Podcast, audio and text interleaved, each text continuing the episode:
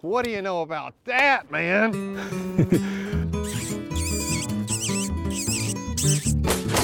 That was pretty fun.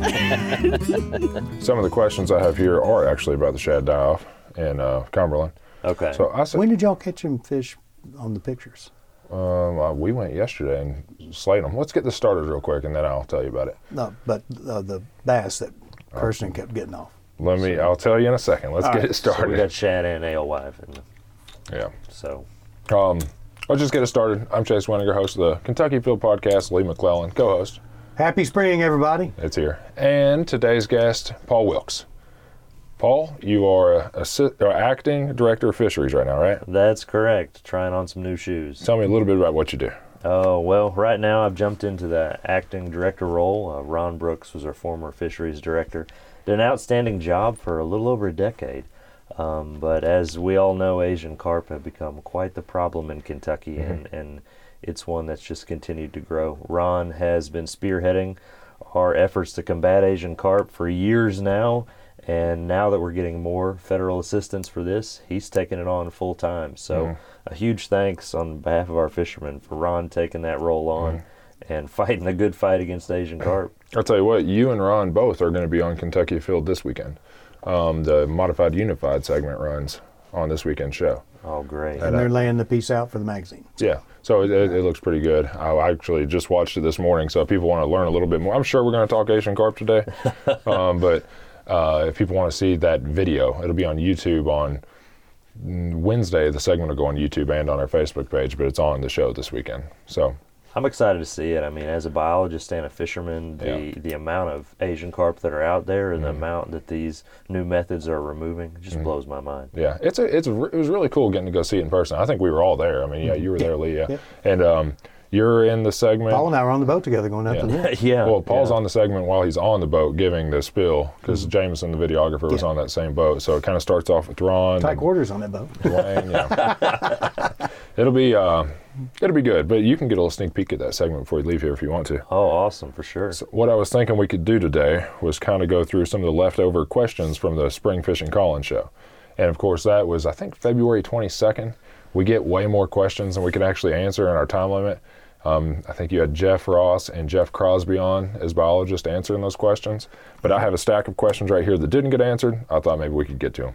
Let's do what we can. Well, the first question Lee asked was where we were catching those bass at. And I'm not going to tell you where we were catching them. Lee. Farm pond. Yeah, Farm I, pond. I figured. I actually, I'll show you this. We went yesterday. I was on my way home from work, and uh, I just had the itch to fish, and I had my stuff with me. I was going to go to Floyd's Fork and try to catch a trout. Kristen said, "No, let's go back out to that pond and let's try to catch some some big bass." And we went and hammered them yesterday. Check this one. Makes you out. sick. doesn't it? I don't want to see any pictures unless I Wow. can go. Yeah, we caught nine, and uh, I mean, I could probably take you out there. Oh, wow. There's some pretty good ones. Um, I mean, yeah, I think we caught of That's awesome. Of the nine, I think five of them would have gone over four and a half, and the big one was probably six and some change. Dang. But I mean, I finally found a pond that seems like it has a good ratio. I mean, you know, most ponds you go to, they're overpopulated with bass. You're catching 12 inchers and 8 inchers and 14 Yeah, inchers, yeah. and you're not catching big fish. But this mm-hmm. this pond is like, you might go 45 minutes without a bite, but when you get a bite, it's probably going to be a good one. I'd rather have that. It's worth it when you get it. Well, I was a little bit worried about it because I fished ponds like that before that have had only big fish in them. Then after a few years, you're not catching any fish. But we did catch four bass yesterday that were between six and ten inches. So that tells me we got some year classes. So it's probably What'd you catch them on? swim bait, which uh, the pond at its deepest point is probably four and a half feet deep, Wow. very shallow. So I'm thinking it's probably heated up a little bit quicker. Yeah. It's probably a two and a half acre pond, four and a half feet deep.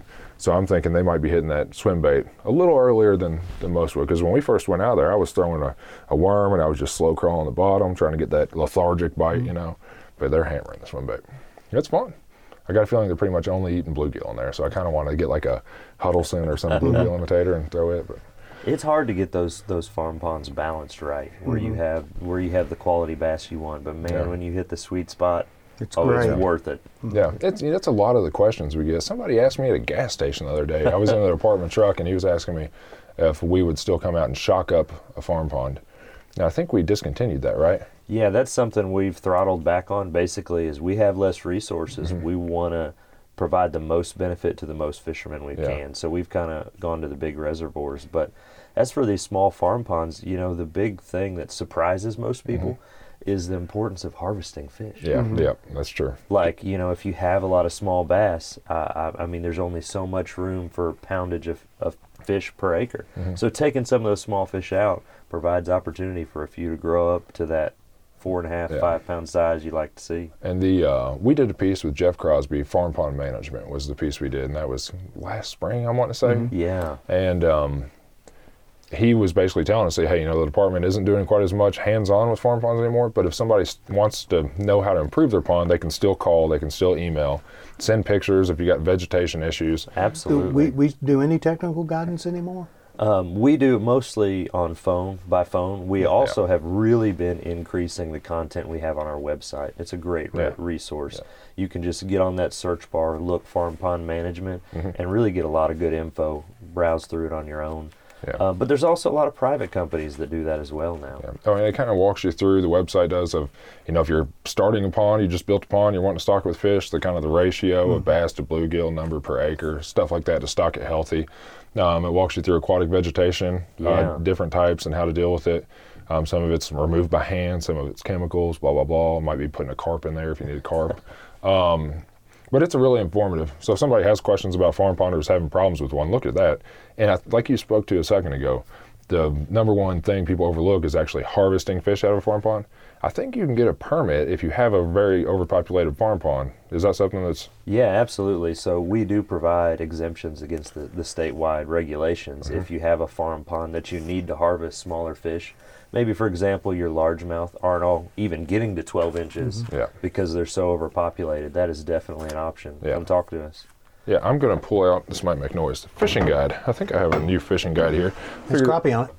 I figured if we're gonna go through and try to answer questions, I should probably have a guide handy. Oh, you know, I don't, Reference material is always useful. I don't have one in here. I thought I did. I must have taken it into the other room recently.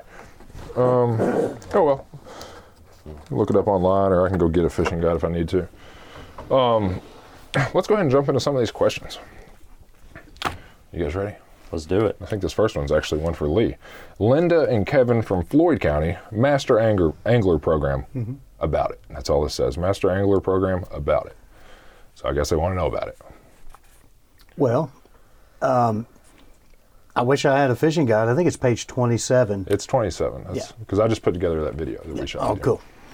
Yeah. So you, it's it's based on minimum length, not weight, and there's quite a few. All, all the game fish species and the most popular species are on this. So if you catch one, say, smallmouth bass is 20 inches. Um, if you fish this weekend and you catch a 21 incher, then you've caught a uh, trophy fish. Yeah, and you can take a picture of that. Yes, you can take a picture of it, and then next February, you have to do it within 60 days of the catch. Yeah. Uh, it's online only, so go to our website. Um, just type in Trophy Fish Awards in the search bar. It'll bring you to the pertinent page. Mm-hmm. Fill it out, and then next February you'll receive a hat pin Yeah, or and- lapel pin. And that's the trophy fish program. The master angler is if you get three of those in one year, right? So Um, we're upgrading the website on that right now. Um, it's going to be a little while before the Master Angler uh, Awards are, are, are going again, but we're reconstructing that web page right now. yeah, and that's something I've I've gotten a pin before. I know you have, and that's something I I want Mm-hmm. This year's brown trout's really cool. Well, d- the, you talking about 2019? 19, yeah. I didn't do it in 2019. I should have. Let me see here. Oh yeah, super cool program. I'm excited about it, Mm-hmm. and I'm actually cheating. Even when we couldn't find the paper guide, um, I just pulled up the app we've been working on. It's got Mm-hmm. Oh. the guide right on there, so I can pull it up on my phone. You can find the guide on the website right now, but the app when it rolls out is going to be pretty cool. Oh, I'm I'm pumped. Yeah, I've played with it on the on the app before too. What, is there a date that we might expect this? Oh man, I wish I had one. We are we are Okay. I'm I'm on working that as hard as we can. The Yeah, voting app committee. and if, if we can get that thing out um, this summer, I'm I'm really excited about it. We want to troubleshoot the bugs so it comes out as good as we can. But oh yeah, easy access to the guide, easy access to regs, and uh, don't tell anybody. But if you look in the right spot, there's GPS locations for some of our habitat work. Yeah, I think it has all the boat ramps listed. It has all the fish structure and habitat. It's like an interactive map. You can be on the lake and have your phone out, right, and see your location on the lake relative to the habitat. Yeah. So it, it's really cool. It's like a Navionics combined with a fishing guide, and it's pretty cool. Well, I actually uh, I was giving a presentation on it one day, showing it off to people, and it interfaces with Google Maps.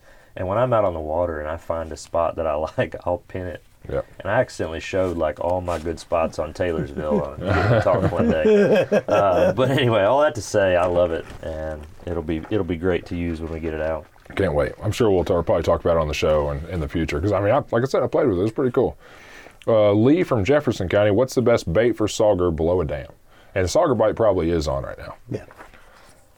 You want to take that, any of you? I, I mean, I I don't see how you beat a curly tail grub.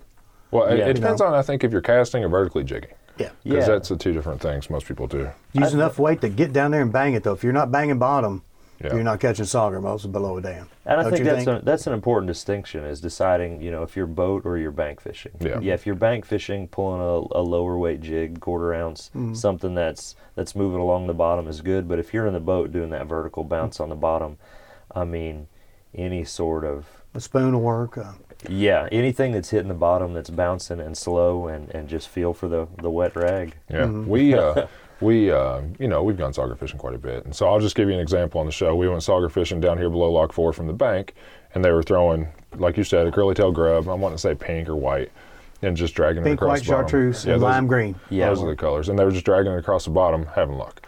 then we go out on a boat, exact same location.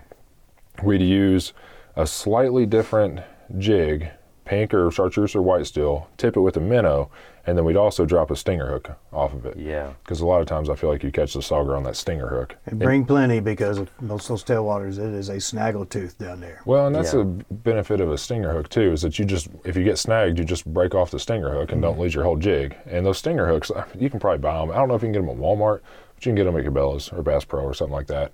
And they uh, just slide right over top your hook. Got a little Yeah. rubber coating on them. It's real, real easy, and they're not that expensive either. And I, uh, when I get real lazy, I even buy some of the jigs that already have them tied on, Yeah. which is really handy as well. So you know, you if you're starting out for the first time, you know you've got the setup the way it should be. I think it's worth it to buy the stinger hooks instead of trying to hand tie your own ones on there because it just takes so much time to tie this knot. Then let's tie this knot. And then you do that six times, you've wasted quite a bit of fishing time.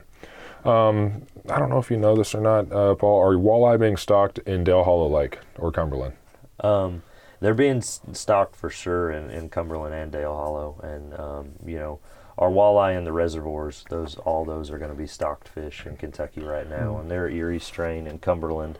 Um, and and as you know, what we do in Cumberland is we have a few pulse years where we'll kind of alternate. Like one year we'll we'll stock one number, the next year we'll try to hit them a little harder and and get their numbers up. So a lot of what's going on at Cumberland is going to be in response to seeing how that water quality affects our, our striper and our walleye fishery this year. Um, but I'm excited to say that uh, I actually got out on the water with some of our, our district crews sampling for striper and walleye this winter, and we were pleasantly surprised with what we saw. Really happy to Good. see some good numbers. Good. I might go give that a try. I'd love to catch some walleye. That's one of Oh. the fish I never. I mean, I catch sauger and saugeye, but walleye just evades me somehow. I, they drive me nuts on Cumberland, but we They're see, hard. We see some of the best catch rates in the state. It to me, when I go out there for the nighttime striper bite, I just man, I love. You'll I roll love- a big walleye doing that. Yeah, I love pulling in a three or four pound walleye regularly when you're when you're out doing that. Man, it's it's fun. Good table fare too. Oh yeah. Um, actually, that's another question in here. Uh, what's better, striper or walleye? Is another question here to eat. Well, I mean that's a ah, I think that's a personal that's preference. like what do you like better, like steak or pork? You know. Yeah. I mean, yeah. Steak. Steak, yeah. Yeah, well, well, bad bad analogy. Come on, man. but yeah, I mean, yeah, you got the meaty, you got the meaty striper fillet, or you got the little softer. Mm-hmm. Uh, I think it all depends on about how you cook them. That's true. I mean, You know, the dam on Cumberland's a good spot to fish for walleye during in the spring. No, it is. I've actually I've heard the tales, and man, I want to try it. That's but I that's one of the uh, places that John Williams and them, they and I think Marcia they still shock there when they're doing some when they're sampling. up. Man, I've heard more and more stories about how good it is down there, and I just I haven't got to give it a try yet. I want to go. I'll be going at some point. Invite me when you guys go. All right. Um, next one, we already kind of hit on this. J.C. Williams from Lee County. How big can a largemouth get in a farm pond that is two acres? It's That's a to me, you guys, and you you might have a different answer. It, we kind of hit on that earlier. I don't think it has as much to do with the size of the pond as the biology of the mm-hmm. pond. Yeah. Seven pounds, five and a half ounces. Exactly. exactly. On the nose. I mean, uh, no, no, but that's it. You hit it. I Yeah. mean, it is. It just depends on how you manage that pond, and and honestly, in Kentucky, you're, you're growing season and forage base. yeah. Mm-hmm. Yeah. Here, I mean, a, far, a two acre farm pond. I've been to two acre farm ponds where the biggest fish I can pull out of there is 14 inches, and I've been to two acre farm ponds that I'm catching seven pounders, probably 10 pounder floating around in there somewhere. You know, so I mean, I just think it's completely dependent on the pond itself, Yeah. not the size. You could probably get a a quarter acre pond that would hold a five pounder if it was Mm-hmm. managed right. Yeah, I mean, it's that fertility and forage base. You know, we see in some of our lakes where, you know, we stock trout, for example. There's an extra sport, Mm-hmm. forage base. There's there's a little larger fish.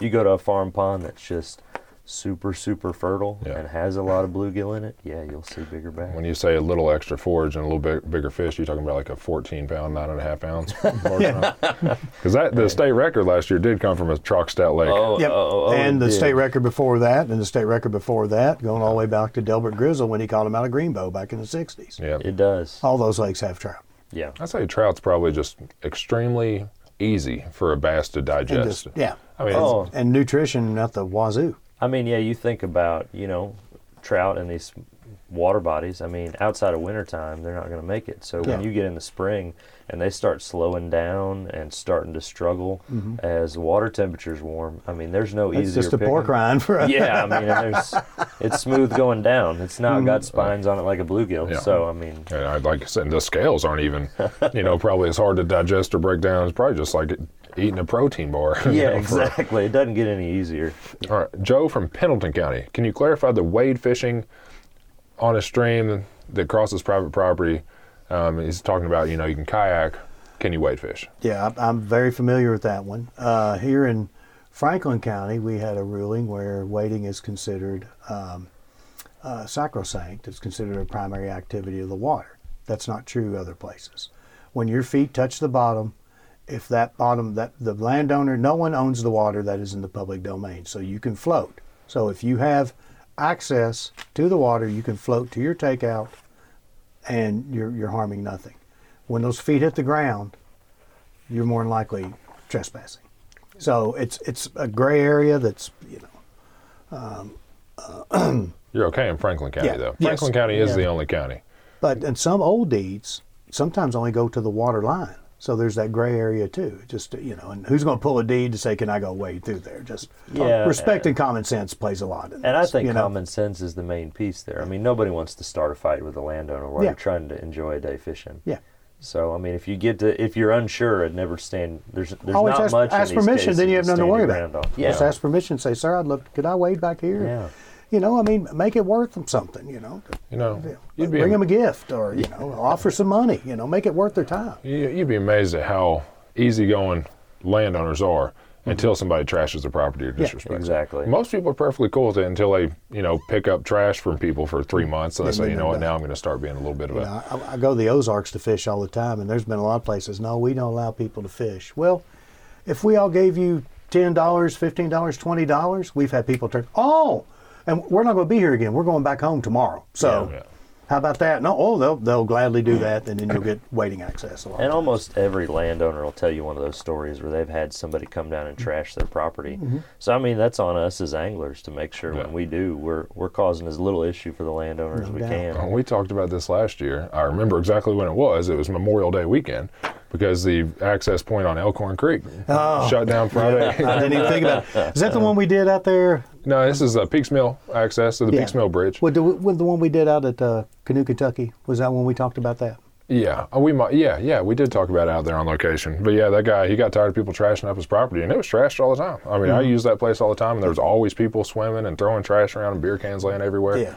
I can't blame him a bit for closing it down, but he did it literally hay baled it off Friday night before Memorial Day weekend, and it just, you And know, put no trespassing signs everywhere. Yeah, and then you, like I said, you hear the story from the landowner, and you're like, Yeah, okay, I can't really blame why him. now. Yeah. honestly, he's probably easier going than I would have been. So you know, that's the way I look at it.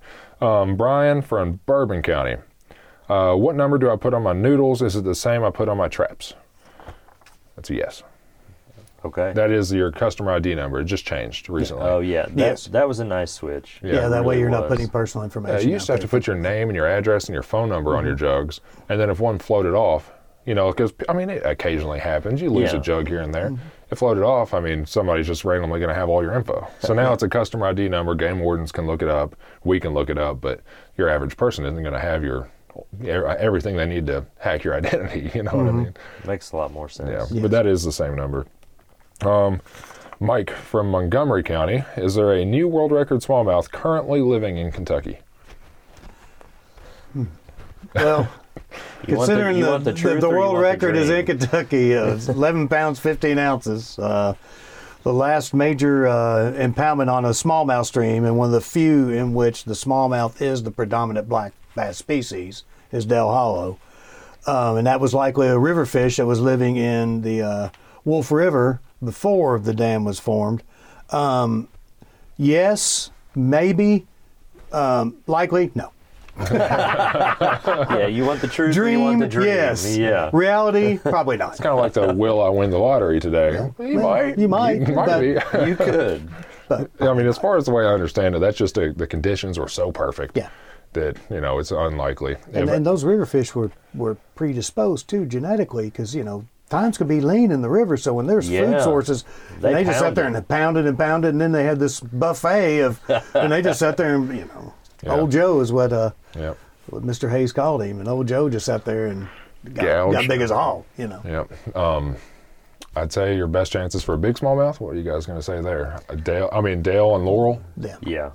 Those Yeah. two. John Yeah. Williams, former fisheries biologist. And, and Cumberland has a fantastic population. They're really on the increase too. They do, I s but I mean, I got to go with what I heard the biologists say. You know, the fisheries guys and John Williams covered those three lakes. Yeah. And Yeah. he's he always said Laurel. Laurel. If I want one seven pounds or bigger, he always told me Laurel. Yeah. Oh yeah, but see, John's also one of those guys. You talk about walleye fisheries. He's sneaking down to Laurel to do his walleye fishing too. Yeah, I that's know. true. We've been out on the I've boat been out there before. with him. So. Yep. Um, when do stripers run in Nolin River? That's Bill from Daviess County. I'm assuming he doesn't mean stripers. I'd say he's Yes. meaning white bass. White bass, which are you know same same. A few weeks away, don't you think? Yeah, We're already getting look- peppered. they when look white bass running? It's like, well, not yet. You got to go out there and find out because I mean it literally could just all of a sudden happen, right? One rain or one set of warm. Mm-hmm. If you drive by and there's no cars, no run. If you drive by and it's crowded, the run's on. Well, I tell you this: the three of us are right here doing a podcast. If they were running now, we wouldn't be here. Probably Yeah, not. no doubt. That's why I say about my comp time. We, hey, we can we can do this remotely, you know. Yeah, no doubt. Um, yeah, I I love the white bass run. Oh, I I'm- I too. kind of want to hit early this year and try to catch because if you go to Nolin and you hit it early, you might catch walleye. You know. Yeah. And if you hit it early on the saw, you might catch saugeye or crappie. So I kind of want to hit it on the front end and try to catch those other species and then keep fishing it as the white bass run up. I will say I've seen a lot of guys on the Ohio River catching hybrids Ooh. that are running up doing their little mock run. And he, he said they're kind of staging at the mouths right now, the tributaries, but that they are getting ready to do the run and they've been having a lot of luck fishing the mouths of creeks on the Ohio. I told him actually I, I just messed up because I sent him a Facebook message and asked him about that when I saw him catching all those fish, and I told him I'm not going to tell anybody. just just put it on the you kind of screwed that up, brother. Yeah, I know. I started, I started talking without thinking. Yep. Oh well. Cheryl from Laurel County. Why didn't trout get stocked in Laurel Lake and will they? Oh well, th- this year there's a whole lot. That's a that's a huge question this year actually. Um, the Wolf Creek, Creek National Fish Hatchery uh, is really where we get the bulk of our trout from Kentucky. It's where we get all of them.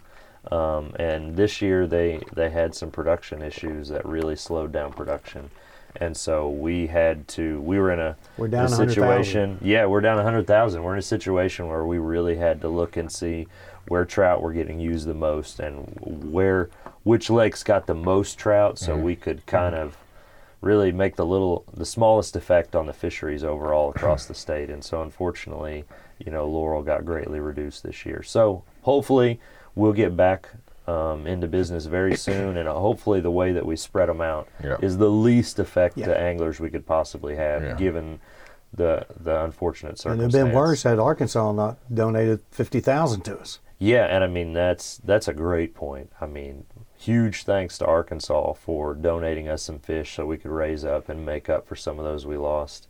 Um, and it, it's a cool example of how state fish and wildlife agencies and federal agencies all work together to help um, help get the fish stocked in the fisheries we want. And you know, I mean, hatcheries, uh, man, that's a tall order. I mean, it, it's like it's like crop farming. You know, I mean, if if the, something doesn't cooperate and you don't get the bumper crop you need, uh, you got to make do with what you have. And uh, so it's a good example of that partnership. I'd say in general, like a lot of the places that the trout went, Fins Lakes, things like that, probably get used for trout fishing a whole lot more. Like Laurel Lake, I'm sure there's a few people that do, but I'd say most of those trout are food. Well, uh, that You know what I trout mean? that trout fishery has changed a lot, and they also It's not what it was 20 years ago. it, it's very different, and, and that's a reality that, that we as fishermen have to deal with all the time. Is for- that the lake's getting more fertile? Yeah, that- I, I'm, our water changes. Yeah. You know, especially reservoirs. Reservoirs have a lifespan, and they change over their lifespan. You know, some of the older reservoirs we had that used to be, you know, just really crystal clear, um, low productivity reservoirs are getting more fertile, and that changes the fisheries over time. Laurel's still probably the clearest lake, though, right? Oh, God. Ah, yeah. It's super gin clear. so- yeah. Yeah. But uh, but that fishery's definitely changed. Yeah. Hmm. Um, Dawn from Lexington. Is crappie fishing going to be good at Cave Run this year? Where is the structure? Are there maps? Yes, on the website. Yeah, you can find maps. Yes to all. Yeah, then there, I Yes think there's to one page that's just on Cave Run, and there, I mean, it's Oh, really yeah. well done. I know we've done uh, fish structure habitat pieces on Kentucky Afield TV on Cave Run.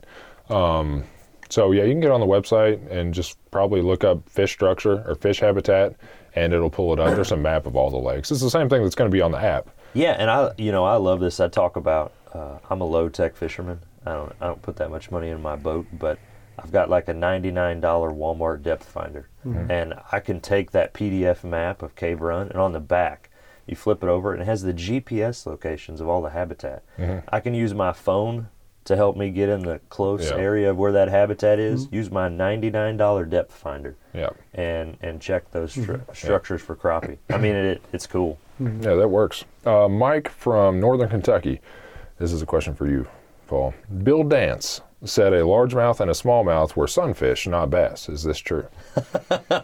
Oh, you're getting into the the good fisheries questions. Mm-hmm. Yeah, yeah, they're they're more closely related than the true bass, the Moronids, Yeah. uh, which are striped bass, hybrid hybrid bass, and white bass. White bass, yeah. So Bill Dance. They are a member of the Sunfish family. Yeah, Bill They are? Dance is the man. Bill Dance knew what he was taling about there. I thought I was going to start some I've watched them controversy. since uh, the 70s when I was little. Were his uh, bloopers staged, in your opinion? I don't know. The one, I don't the, the one on the old, the one he got there, a couple of them haven't been where he fell off that time and Oh stuff. I don't think they were. But the old trailer hitch one, I think, is. My favorite one is the trolling motor.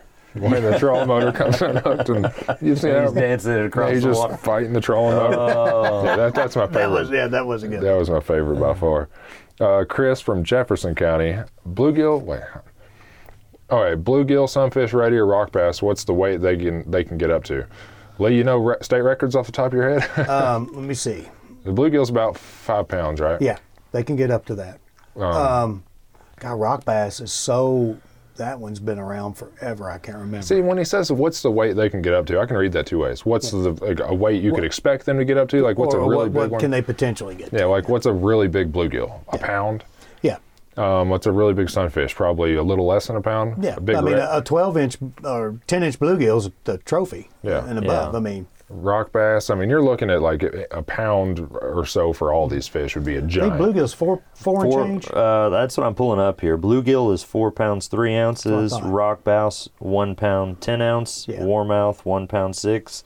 And I think the important question is really not the max because those state Yeah. records are the Freaks, anomalies. they're freak Yeah. fish. Yeah, I mean uh, they're just the, the They're the- genetic. I mean, if you catch a bluegill that's two pounds, you've caught an absolute oh yeah, whopper, uh, uh, once in a decade fish. Just caught 19 year old Mike Tyson a bluegill.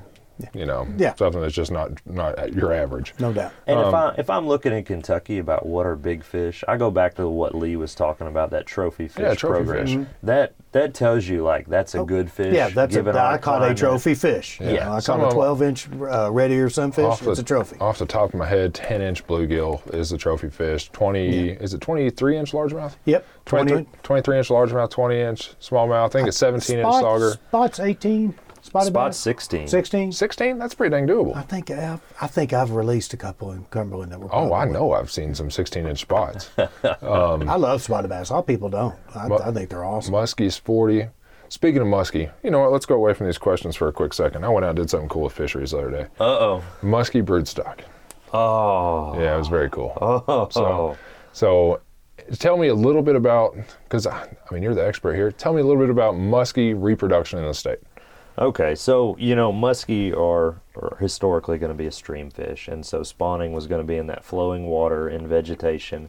Um, with our impounded reservoirs, they just don't have that anymore, and so that means any of our reservoir fisheries are all maintained exclusively by stocking. So our hatcheries do an amazing job. They they keep brood stock um, in some larger ponds and then pull them out for spawning each spring and, and we stock everything in our big three reservoirs that, that have muskie right now buckhorn green and cave run.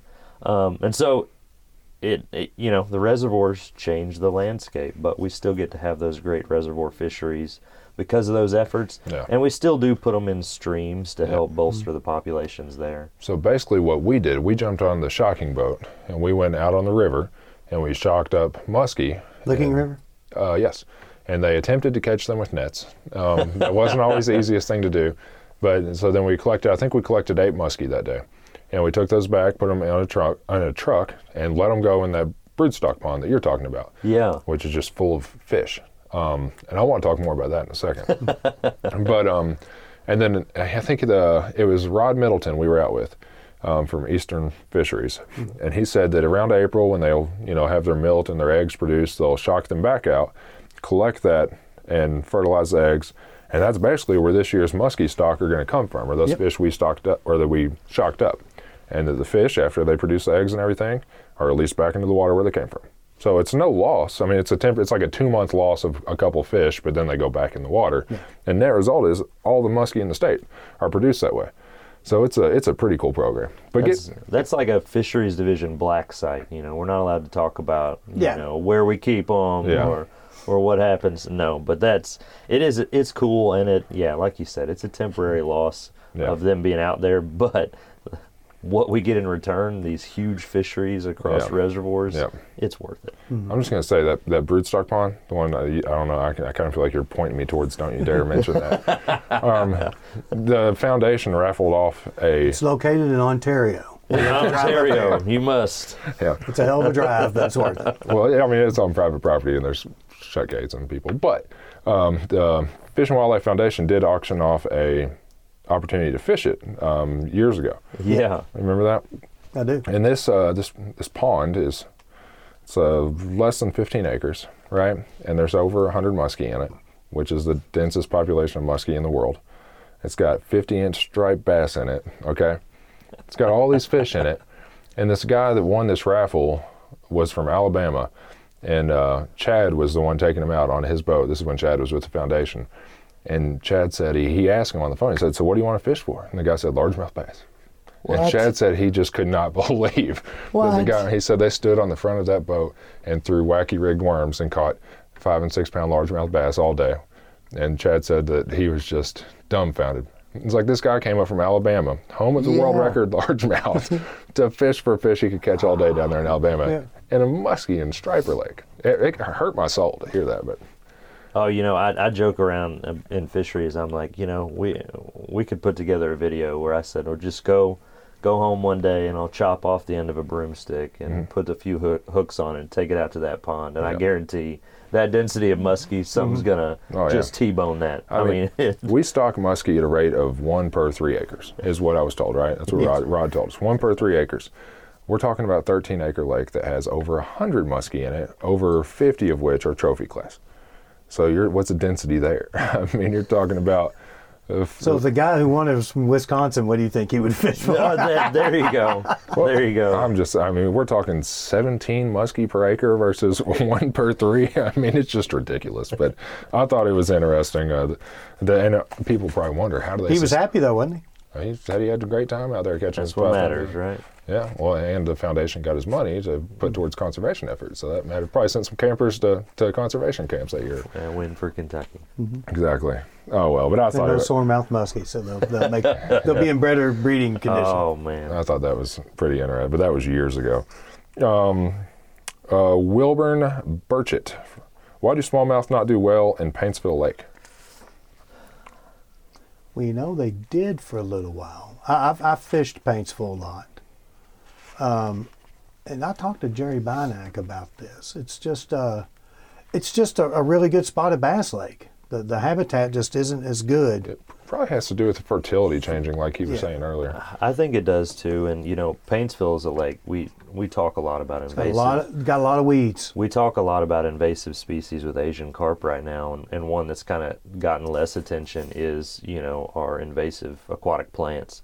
And um, I don't know off the top of my head specifically. I can't recall uh, smallmouth trends on Paintsville, but I know that that veg makes that a very difficult lake to fish um, because you do see numbers of fish, but we kind of talked about with the farm pond um, what kind of fish you have and how many small versus larger fish ratio you have. It matters. And if all your fish, all your forage fish, and all your young fish are able to hide, makes it hard for your bigger predators as your largemouth and smallmouth grow to find that forage, to find the food and grow big. And it makes it harder for us as anglers to get in there and find them. Yep. Uh, I, I've fished it a lot, and that's a lot good spotted Bass Lake, though. Yeah. Excellent. Crowd from Bowling Green, cutthroat trout in the Cumberland River. Are people catching them? Have you heard of anybody actually catching the cutthroats yet? Um, I hate to say it, but no. Yeah. I haven't really looked into it at all. That's been that's been a little bit of a question for us. We haven't we haven't heard a lot, but I don't know what that means yet. Yeah, this is. I mean, they've just recently been stocked for Yeah. the first Yeah. time. So, It, it may take a while for them to start showing up. what are the best brook trout streams? You guys are Well, of pointing at each course, uh, you know, the, the, ones in the gorge are probably yeah. And uh, really, the best brook trout streams, Cumberland River. That's Yeah, I mean you're yeah, that's where the state records are all at. And so, but if you're wanting a mountain type, you know, we've got them listed on uh, on our in the fishing guide. Uh, uh, I think uh, the, the ones in the gorge are, are are better. We've we've went back and restocked some of those and done some studies on them. Correct. Yeah, and I think I think at the end of the day that starts with what your experience is you're looking for. Mm-hmm. If you're like, I want to have a pretty day fishing for brook trout, Mm-hmm. you might choose one of those those stream locations. If you're like, I just want to catch the biggest brook trout I can, Head to Cumberland head River. to Cumberland River Yeah. Tailwater. Um, Ethan, this Instagram question: Is there any license needed to operate a kayak? No. No. not right now. Well, not to operate a kayak, to fish from a kayak, yes. Yeah, I fishing guess, license, Yeah, yeah. I guess we're kind of going. He just said operate a kayak, so I'm assuming he's mean paddling. Yeah, as long as you don't, there's no registration required unless you put a trolling motor on it. Uh, then that changes Then- the then that game, and you're going to the need to register it. What are some tips for successful trout fishing in a FINs Lake, Carol? Throw inline spinners. Yeah, I'd, I'd say you know the only the only really complaint and difficulty people have catching trouter is when they go like the moment the fish are stocked. Yeah. Yeah. Like let the let them get settled in a little after stocking. Inline spinners, worms. There's lots of options. Fly anglers, you know, a copper john Yeah. or, or you know prince nymph. Some of those medium-sized nymphs, just strip them right underneath. That'll produce fish. How have this is Billy? Um, how has the uh, Asian carp affected bass and crappie on Kentucky and Barkley? That's a great question and a really, really difficult one because it's it's really hard to tease out direct impacts of, of Asian carp on our bass and crappie fisheries. Um, Well, you know, anecdotally, when we were in the boat, we talked to that guy who was a commercial fisherman, and his he said the past couple of years we're hearing better fishing for bass, better crappie fishing, and things seem like they're on an, an upswell. yeah, and I think that's the real cre- the real question we want to get to is what's the tournament the weights are still really, really robust. Yeah, So, I think it's changed a lot of what the bass and crappie are, or the way they're feeding and, mm. and the way you have to work to catch them. And the good news is, is I'm getting really good reports from Adam Martin, our district bio out there, in terms of what he's seeing on the water. Mm-hmm. And I'm hearing anglers telling me things are looking up and they're seeing less Asian carp on the water mm-hmm. when they're out fishing. Good. Next question is actually what's going on with Asian carp at Kentucky Lake? That's Mike from Callaway County. You want to just break down modi- or modified unified real quick? Well, I don't know 59,000 what, total for the Well, we can break down the process. Well, it, you know, look, we could literally spend probably the next week talking about what we're doing on Asian Yeah, carp on those lakes. To break it down, the big picture. I mean, the goal is we're using some experimental methods to hopefully reduce the number of fish that are moving into the lakes. being the BAF system. Yeah, being the BAF system, the, the bubble and sound barrier, and then working to encourage the commercial industry in the lake to help facilitate the commercial harvest as much as possible.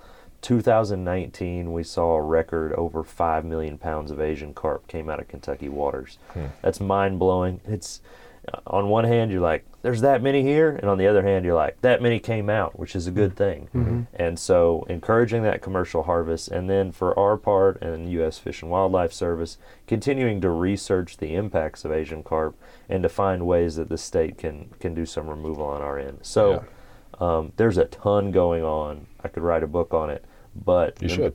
important thing. Oh, I'm gonna leave that to Ron. That's his new go. job right now. That's what he can do. But I'm happy with the direction. Yeah. We, we can continue to pull out that way to carp. I think we're we're going in a good. Especially in if we good can stop them from moving in at the numbers that they were. That's a real key. Yeah, we're not seeing. We haven't confirmed large amounts of reproduction in the lake. Mm-hmm. It's mostly happening in the rivers. So that's the impetus for.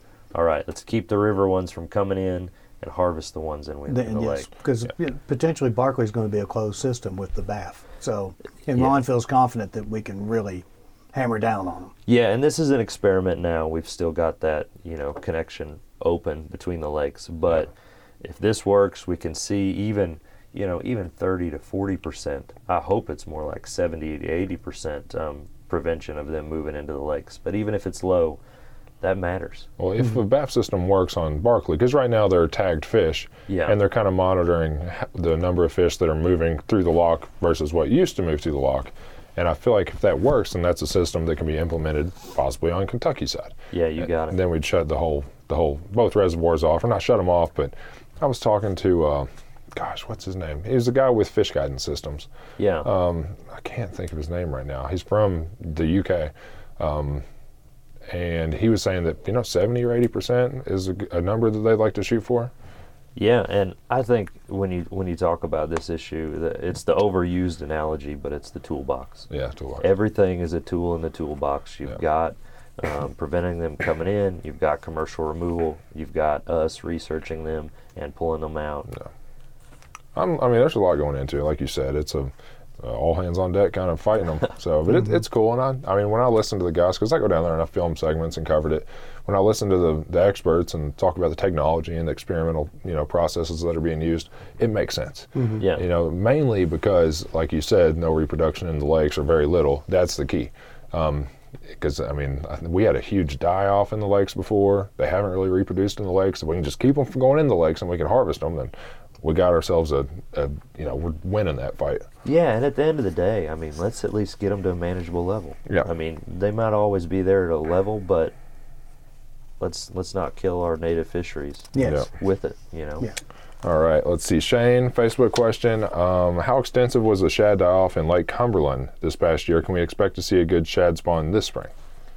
Uh, you know, shad nail wives in Cumberland and the die off. I mean, that's hard to tell Yeah. just how big of a die off there was down there. But we saw a lot come through the dam into the Yeah. tailwater. Uh, but again, I mean, you're talking Lake Cumberland. Yeah. So even, uh, you know, It'll as make a- for better fishing, don't you think? Uh, Maybe a little bit more competition. Yeah, I think so. I mean, that was some fishermen had, had kind of theorized that there was so much forage that a lot of your big predatory fish weren't having to work hard for a meal. So I'm curious to see this spring how the fishing is. But I'll tell you right now, I'm like we were talking about before we started. I'm already hearing good reports from the guides. Oh yeah, I am too. I was on the water myself in December, and I was seeing the striper, and I'm just man, I've been salivating for this, you know, this spring to get here and the night bite to come on.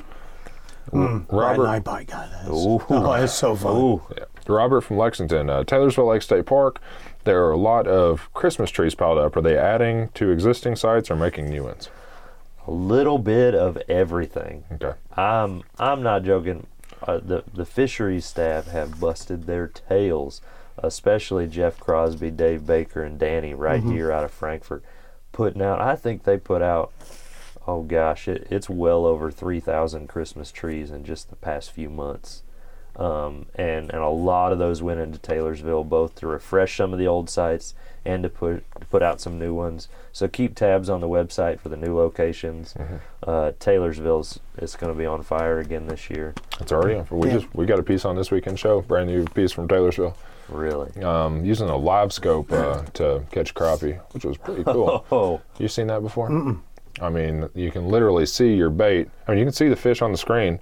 Then you can see your bait going down there to it, and just you can see the fish coming back up. I mean, it's pretty cool. It's I've, I've seen the ice fishing guys do that, but I've never seen it here. it's. Uh, I mean, the guy at the beginning of the segment, he's like, it's like watching a, a video game. It's like playing a video game, you know, because you're watching the bait and you're looking at the fish, and it's, it's. He said it's like a video game, really addicting. And Chad was having a blast out there, so I'm assuming that it was pretty fun. Well, I look forward to see that. Yeah, it's on the same one as you this weekend. So, um, All right. Do I have to have an anchor in my boat? George from Mercer. Nope. No, that's a per- take it or take it or leave it. Yeah, it's not safety. Why did it take so long to lower Barren Lake, Ronald from Warren County? That was rain, wasn't it? Rain, rain, Yeah. rain. And Yeah. honestly, we don't manage the. Yeah. That's Ask the U.S. Corps of Engineers. Army Corps TV, of I think that one's probably TVA, or is that no? That's Louisville District. Yeah, Louisville District Court. Yeah, I mean, water levels, that's not our baby. Uh, um, I'm glad it's not because, Yes. man, we've been getting a ton of rain the past, past few years. And uh, we've met with the Corps a couple times asking them, and they're just like, the water keeps coming. Yep, that's true. There, I mean, the primary reason for having dams and reservoirs is flood control. You know, it's not fishing. Unfortunately, that's what their that's what their Well, we need to get that fixed. yeah, we need to work on that. it's number Yeah. one priority. Fishing, flood control, maybe third. maybe third. Fishing, boating. Uh, So I'm going to try to run through these quick, and we can go ahead and end it here pretty soon. So I'm going to bounce through these quickly. Ed from Barren County, how does high water affect the life, life cycle of a crappie? How long does it take them to get 10 inches? Well, just go go for the specific questions here. Yeah. I mean that you know size varies by reservoir. Again, it comes down to forage, growth, Yeah. season, fertility.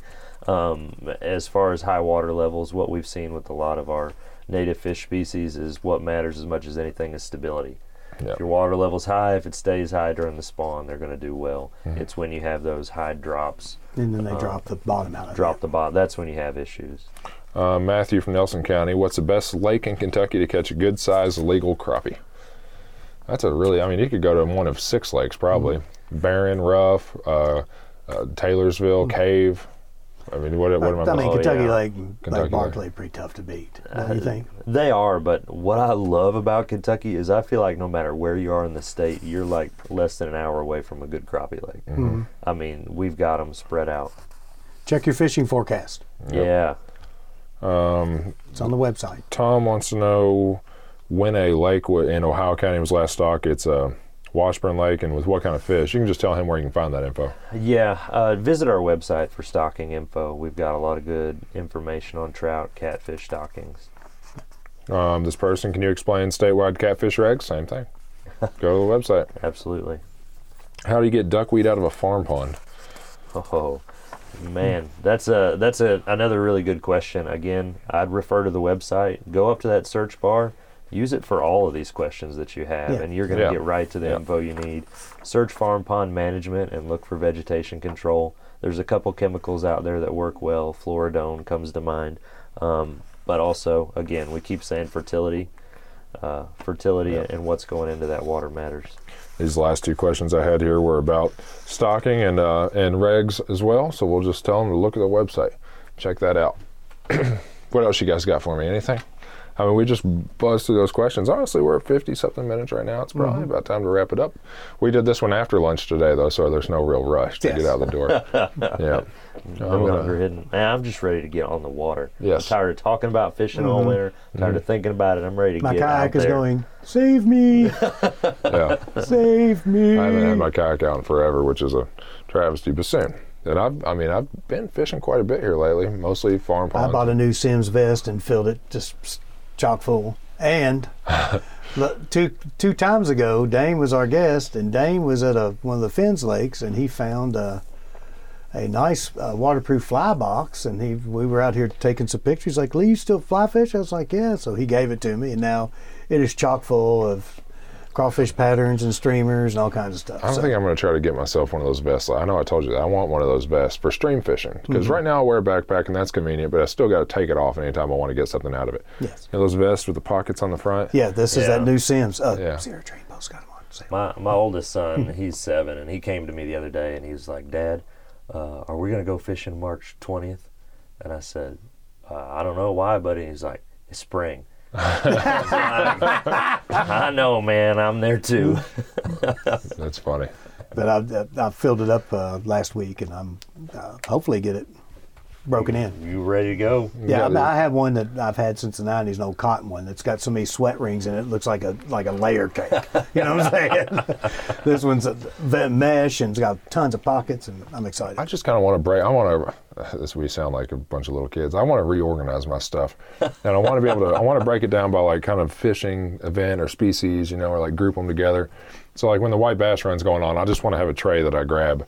And yeah, take I, with I. I fixed one I've, up. I've kind of done that. Like Yeah. I, I've got my box for muskie and striper Yeah. and sauger. yeah, Uh, and but just I- break it down that way. Don't have all your hooks in one box and sinkers in another. Just That have, way, you just oh, good. I'm going here. I'm going to grab this one thing, and then I'm covered. yeah. for me, I know winter time's like the time I have to organize everything Mm-hmm. because once spring and summer gets, and I just grab something and I go fishing, and I come back and throw it in the pile. Yeah. Like whatever mess Yeah. there is. Your tackle box looks like Chad's office in there. yeah.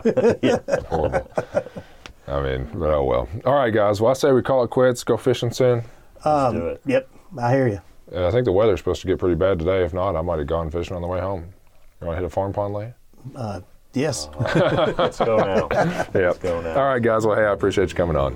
Thanks. Take All it right. easy. Have a good one.